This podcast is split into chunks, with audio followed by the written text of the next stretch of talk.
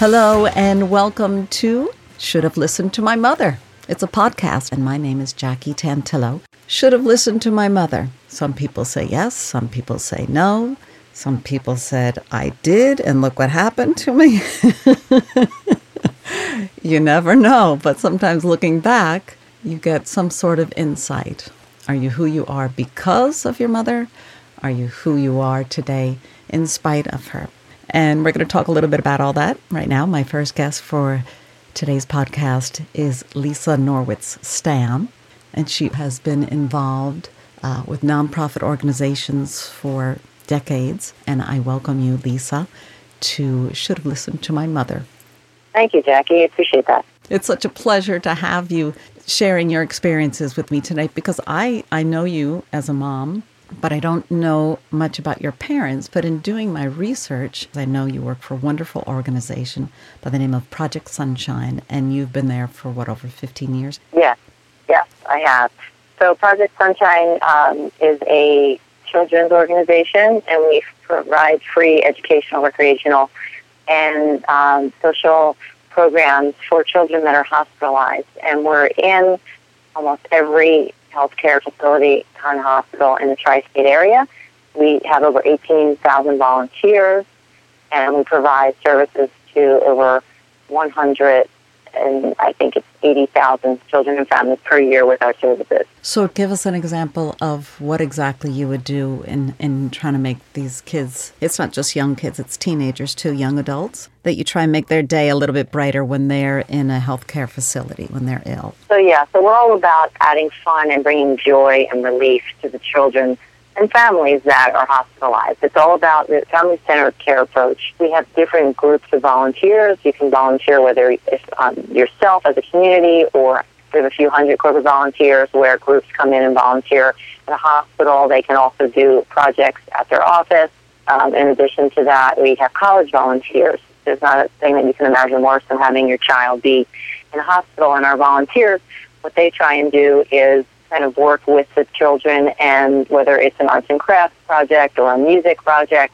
So it can be a very lonely time and a very difficult time for let alone a, a, little baby to a toddler, even to teenager to have to undergo all the treatments and the protocol when you're very sick. So I can only imagine that this can only have a positive effect and that's was what the objective of the founder was to try and brighten the day of these sick kids when he started this. Is it Joe Weilgus? Is that how you pronounce yes. his name? Started Project Sunshine when he was in shock of how much these kids needed some uplifting and and didn't he bring come back with a clown costume on or something to entertain them? Yes. yes, he started. Um, thank you for bringing that up. Joe Weilgus, when he was at Yeshiva University, realized there was a need to be filled. That you know these children would be alone. Their parents, a lot of them, the population, they're at poverty level or below, and the parents have two jobs. They can't visit them all the time. So he would get some of his friends to volunteer, and that's how the first college chapter was formed. Then, when he went to his first job at um, PricewaterhouseCoopers and um, American Express as well, that's when the first two corporate chapters were formed. He realized there was a need, and that's what Project Sunshine does. We match the need. That's what's unique about our organization. We really match the need of the volunteer with the hospital. So volunteers, some people can volunteer during the day, some people can volunteer at night, and we try and match the opportunity for the volunteer and you know and the facility. And you know these children are so inspirational. The volunteers.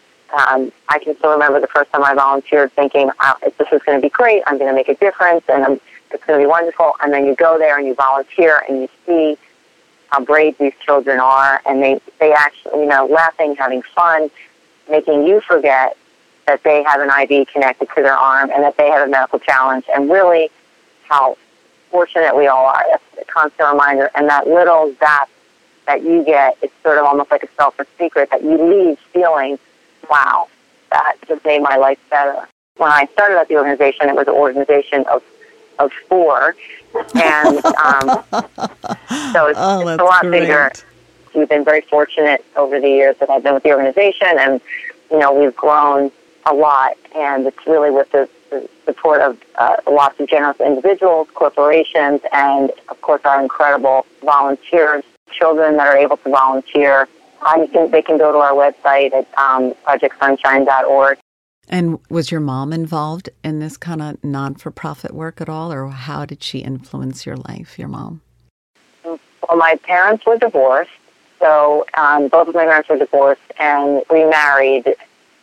By that time, um, each remarried to someone else. So she had a different lifestyle and um, was also a different type of personality. She, she, I'd like to call her a free spirit. Um, she was very upbeat, always positive and happy. However, not a traditional mother role model. She didn't really have a traditional mother role model. Her mother, um, her father died when she was four, and her mother worked a lot, and she lived with her grandparents. So her grandmother was around a lot, but she really didn't get that type of nurturing that a, a typical mom. Exactly. So um, she was left on, you know, her own a lot, and um, had I think difficulties. I realized becoming a parent, you know, having a better understanding, you know, how challenging her life was, and she did the best she could. Um, and she was really only married to my father for a short time. Um, they got divorced when I was about a year old, and then she remarried a few years later. But um, they always were very civil. Again, in hindsight, I realized this. I didn't know from anything else, but they were always extremely civil about each other and never said an unkind word. Um, really, you know, when I was going through that and growing up. So, She's from um, Colorado originally, your mom, right? She well, she actually is from Philadelphia, but she ended up her husband, her last husband, number three. Um, she met in Philadelphia, mm-hmm. and um, and my father is on his third wife, by the way, now too. Wow, third but, time's um, a charm. I hope. Yes, I think so. I mean, that they influenced me. I waited a little bit to get married. Um, I think because of that whole thing, but um, no judgments. You know, I think who knows what happens. But uh, so yeah, so my mother, she met actually her husband, who was in the restaurant business um, in Philadelphia, and then he opened a restaurant in Colorado, and she moved there with him, and then she had been sick, and um, I guess a few years after she passed away um, when I was uh, 34. Wow, your mom, she was very young. Um, yeah, she she was actually 54 when she passed away. Oh my goodness. She was very young. Was she a free spirit when you were growing up with her, or did she be, was she able to become more of a free spirit when she remarried for the second time? She, um, I would say she might have been conflicted, but she was always a free spirit and always had a very sweet disposition. I didn't have such a great understanding as to her challenges until I was older and really became a mother. And I think a lot of, from what I hear from my friends and of my own experiences, I that's, I really appreciate with both parents, although not perfect. And I think you know we all tend to blame any problem, like blame that we have or that we don't like. You know, you put that on the parent. But um, I realized how you know that the guidance she was given that's also a part of who she was, who she became as a person, and um, she did the best she could at the time. Did you know your maternal grandmother? I did.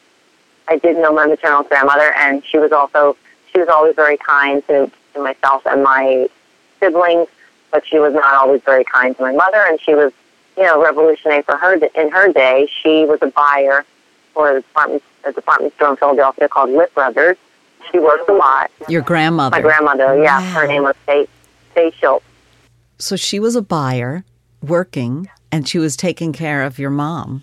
Well, she actually, when she wasn't working, and this is just what I hear from my, what I've heard from my mother, but when she wasn't working, she was often out, going out on dates. So she wasn't, she wasn't, I mean, I remember her being home when she was older, spending a little bit of time with me, like, and, and spending time with her when she would come home from work at night, like in her room, I would spend a lot of time with her. But when my mother was young, she didn't get that type of nurturing. Was your mom on her own a lot? Yeah. Like being rambunctious, or what kind of personality did she have? That's overwhelming. That's scary as a kid. Yes, she definitely, I think, was very lonely. Um, and um, I think that a lot of her challenges came, a lot of her challenges came because of that, or happened because of that. Um, you know, I think it, it shaped, and she did. I, as I said, I think she did the best she could, and always had a very sweet disposition. So, are you who you are because of her, or in spite of her? I would say parts of me are in spite, and parts of me that I can't control. I feel like she's up there laughing her head off every time she hears every time she looks down and sees me bawling my eyes out over something happy that's happening or getting emotional because I used to be super embarrassed and she would, you know, very, she would cry at different commercials and things like that and just be emotional towards me and over affectionate.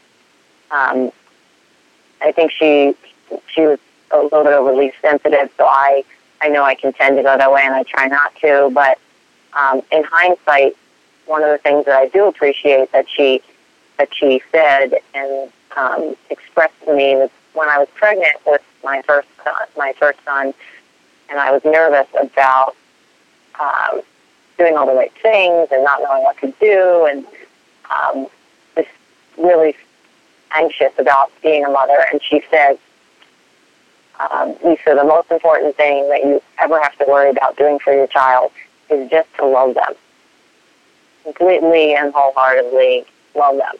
And at the time, I thought it was a little bit kind of sort of trite advice, and I didn't have a lot of respect, really, just for her, um, you know, at that time of my life. But after she passed away, and um, coming to, she passed away three weeks before my um, eldest was born, and so I had time to reflect, and I realized that information was really valuable and very profound as basic as it, as it seems.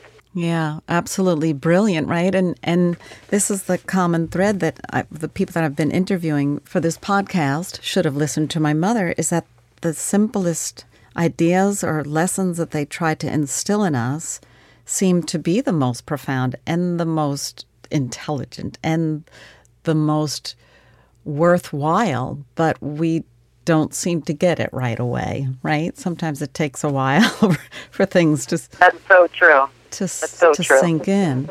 Um, but boy, that's a pretty powerful lesson from a, a woman who didn't have that, and maybe that's how she learned that.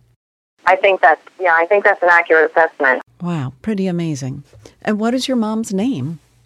My mom's name um, is Sonia. Actually, my sister Robin named her daughter after her, which is really wonderful to know that she's honored in that way. Oh, that's the best. I was going to say she unfortunately she passed right before your first son was born. If you had had a girl, perhaps you would have made that choice as well, but my father-in-law passed away a week before my first son was born, so he's named after that oh, side wow. family. And my second son is named after my dad, who died a month before he was born. Sonia, right? Yes, Sonia. I can't thank you enough for sharing your story, Lisa. And thank you so much for all of your work at Project Sunshine. If you're not familiar with the organization, please Google it. It's easy enough to find, and maybe you'll even get interested in doing some volunteer work, or your company or corporation or your family family group can go and volunteer, I'm sure. I'm Jackie Tantillo. You're listening to my podcast, Should Have Listened to My Mother. So we're just speaking with Lisa Stamm from Project Sunshine. She spells her name L I S A. And my next guest is Lisa Anderson, and she spells her name with two E's. It's spelled L E E S A. Was that their moms that decided which way to spell their name? Was my mom involved in my life as much as in Lisa Anderson's or Lisa Stamm's? Well, I guess we're going to find out. So, right now, I'd like to introduce you to Lisa Anderson. She's got an interesting story to tell about her mom who lived through the Depression. And I want Lisa to tell us about Mary Jane Yaksik herself. Hi, Lisa. How are you? Hi, how are you? Good, thank you. So, you mentioned a couple of words that immediately struck a chord with me about determination and being thrifty. And um, I think that's a great combination, especially having lived through the Great Depression, as you mentioned, your both your parents did. Yes. Well, um, it's it's funny. You know how you always say that you you're not going to be like your mother. You're not going to grow up like your mother. And I have two sisters, and we used to tease each other. Oh, that's you're just like mom. But you know, now that she's gone, I realize that what a compliment that is when when somebody tells me I'm just like my mom. Yeah, it's pretty remarkable how you your your attitude changes over time, right? Yes, yes. So, in what ways are you like your mom, and what ways are you different from your mom? Mm. Well, my my mom was always the you know the favorite one in the in the house the you know the little girl everybody catered to her uh, and then when she got married to my father he was in the navy and she immediately had to move to california with him away from her home and her family in pittsburgh so it was a big challenge and you know it was it was hard for her so what what year was this when they when she got married i would say nineteen fifty something. And uh, so they drove cross country to Cal- Alameda, California, where he was stationed at uh, a Navy base there. And she was on her own a lot. My father would go out aboard aircraft carriers for months at a time. And when she was in California, there was a very um, you know, close knit base relationship for all of the women. She lived on base in, in the housing, and she had other wives and such to commiserate with. Um, but just like it's portrayed yes. in the movies, or similar yes, to that. Yeah, and uh, when my father, my father actually retired from the Navy, and I don't know what year. My oldest sister would know everything, um, but he eventually ended up working at Lakehurst Naval Air Station in New Jersey, in Lakehurst, New Jersey. And that's how my family ended up in New Jersey. And at that point, he was still often away from my mother, but my mother didn't drive. And she had a she had my sister, she had a baby, and she really had, again, she had a really hard time. Well, she was and alone. She was, she was almost like a single yeah. parent, right? It's very hard. Even families of military members now, they go through the same struggle. And you have Skype and you have satellite phones, right. and it's very different. But think of how hard it was then. Absolutely. And, and living in the middle of nowhere didn't help either. I grew up in the tick-infested pine barrens, as my sisters and I call it, and so there weren't there there weren't a lot of people. There were no sidewalks or shops that you could walk to. So I think she I think she did a pretty good job with what she had. She didn't learn to drive until I think I was in grade school, and uh, so she she always kind of seemed to be thinking that she wasn't able to do things or do things well. Yet I thought she was terrific. She was so determined and so hardworking, and her her life after marriage was so different from her former life. She worked as an executive secretary in Pittsburgh for some bigwig at Pittsburgh Plate Glass, as was her older sister, my Aunt Doll. So, you know, they would go into work together and pal around together. It was it really sounded like a great life. And, you know, she was had her own money. She went wherever she wanted. So this this was this was all new to her when she married my father. Yeah, maybe she didn't know what she was in for. I don't think she did. But then, you know, the challenges came up with her marriage and children and moving away. Her father passed away when she was in California, and she had to fly back for the first time in her life. And you know, this was back in the 50s mm-hmm. uh, with a baby. And my sister was such a big baby. She was. We would joke that she was almost as big as my mother because my mother was only five feet tall. Oh my gosh! At, at her tallest, by the time she passed away, she was smaller than that. Hmm. But um, you know, she really, she really was determined, as I said before, and she accomplished whatever she set her mind to. She learned to drive, got her driver's license later in life, and was, you know, she, she was great. She was self sufficient. She was, yes, Very being able independent. made her self-sufficient. Right. Yes. Did your yes. was your dad opposed to, to? Was he opposed to her driving or working? Or No, no, no, not at it. all. It's yes, it's just the fact that she was grown up. She had grown up in a city where there was public transportation, and then she lived on the base in California. She never had to drive anywhere. It was only till she ended up here in New Jersey that you know she needed she needed to drive. Sure. Especially with kids. Oh, oh my goodness. Yes, yes, and uh, and ended up with three kids. And uh, my father started didn't travel as much at that point. After my sisters and I were, after my middle sister and I were born, he had retired from the Navy, but then he was working as a civil servant again for Lakehurst Naval Air Station, and he worked there until he retired for good, um, sometime back in the 90s. But my mother, we, we used to say that my mother could make two cents out of one. Mm, that's was- brilliant. Yes, she, we, well, actually, we thought she was printing money in the basement, but when we when we cleared out their house, we did not find any sort of any sort of devices. We were a little bit disappointed. oh my But, goodness. uh, yeah, but she would she would use coupons ferociously, and she would put all the money she saved with coupons in. I think it was a Maxwell House coffee can, can. coffee can. Oh my gosh, that's the best. in the basement, and uh, she would use that to buy us clothes, school clothes for for that that September. Oh my gosh, that's wonderful.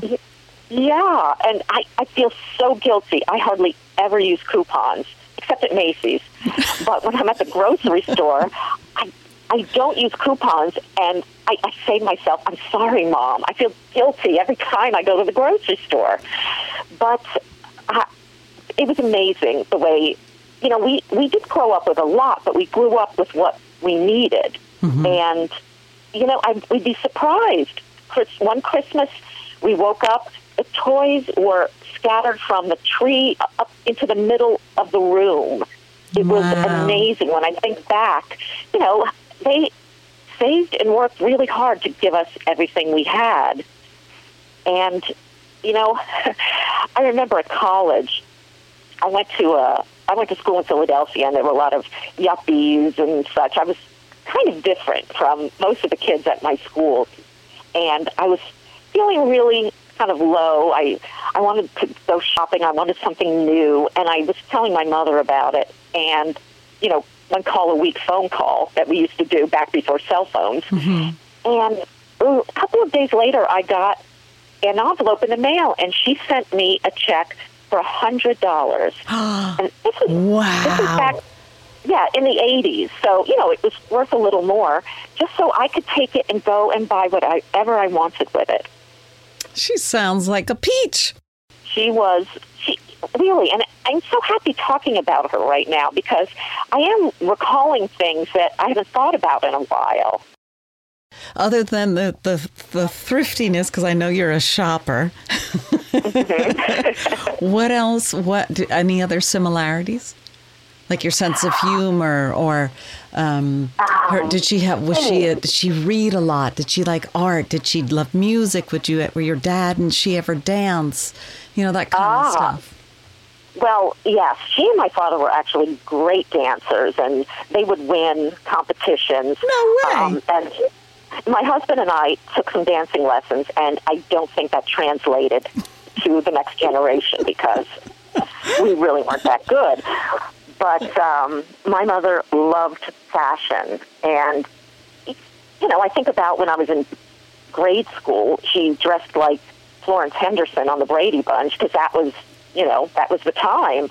But especially when she was younger and she worked, she would tell us about, oh, I had this suit with lamb's wool trim, and she just loved to dress, and she loved her shoes, even though she was a size five and it was hard to get shoes. But uh, I, I think we're we're alike in that way. We really appreciate looking good. It's very important. And- My mom always was had lipstick on and her heels whenever she went out. The mother of seven kids, and she always looked like a million dollars when she went out of the house. that is unbelievable. Yeah, you know, I don't know when how I think she about me as a mother of two children, and know, how I I'm- go out. you're adorable. but uh, you know, I it's it's it's hard to do anything for yourself. Um, but you know, she did everything for us. And a funny thing is when she would keep every plastic container that any food substance would come in. The margarine containers, Cool Whip containers, and she'd reuse them. She never had Tupperware or anything like that. And uh, even she would wash out the Ziploc bags. Oh, And- I do that. Ah, My first choice is to recycle any plastic bag because we're suffocating in plastic. But yes, if it's not um, real like meat or fish or poultry, I reuse it. right. You're right. It, and, you know, if it's not something that's going to, you know, kill me if I put something else in it, I will try to reuse it. But she, you know, when I find myself eyeing a Cool Whip container with stars in my eyes, I have to catch myself and say, you don't have to save the Cool Whip container. Oh my goodness. You're listening to uh, my guest telling wonderful stories of her mom. This is Lisa Anderson as my guest today, and um, you're listening to the Should Have Listened to My Mother podcast. So, are you in your lifestyle and the person, the loving, wonderful mother, wife, sister that you are? Are you who you are in spite of your mom or because of your mom? Both. I think both because because uh, she was she was a very complex woman. I don't think she thought she was, but she really was. So I've I've learned lots of things from her, and you know I've learned a couple of things not to do from her. So I, I think it's both because of and in spite of. Because of maybe her childhood, like stemming back to the depression, it seems like she was extremely resourceful and Yes. conscientious of things. And that has, uh, especially something like the Great Depression, certainly has a lasting impression, leaves a lasting impression. Right, and and you know now that now that you put it that way, I'm am very resourceful, very resourceful, Absolutely. I that must have come from her From somewhere. yeah, yeah, and uh, you know it's funny because because she passed away two years ago, and towards the end, like it happens to so many, she became the child, and you know my sisters and I were like her parents, and it was it was so sweet to see my mother. I mean, it was painful, but it was sweet to be able to interact with my mother and take care of her like that and repay her for all the things she did. She took care of us when we were babies. So if we get Right. that opportunity, as as painful as it can be to watch them go through it, um, they become the child and we become the parent or the adult. Right, right. It definitely right. is a full circle if we're fortunate to have our parents with us throughout our life. Yeah. And I know you miss her. I know you miss Mary Jane. But we want to thank Mary Mhm. Jane for having an impact not only on you and now all of us. Wonderful. Thank you, Lisa. You've been listening to Should Have Listened to My Mother. I'm Jackie Tantillo, and see you next time.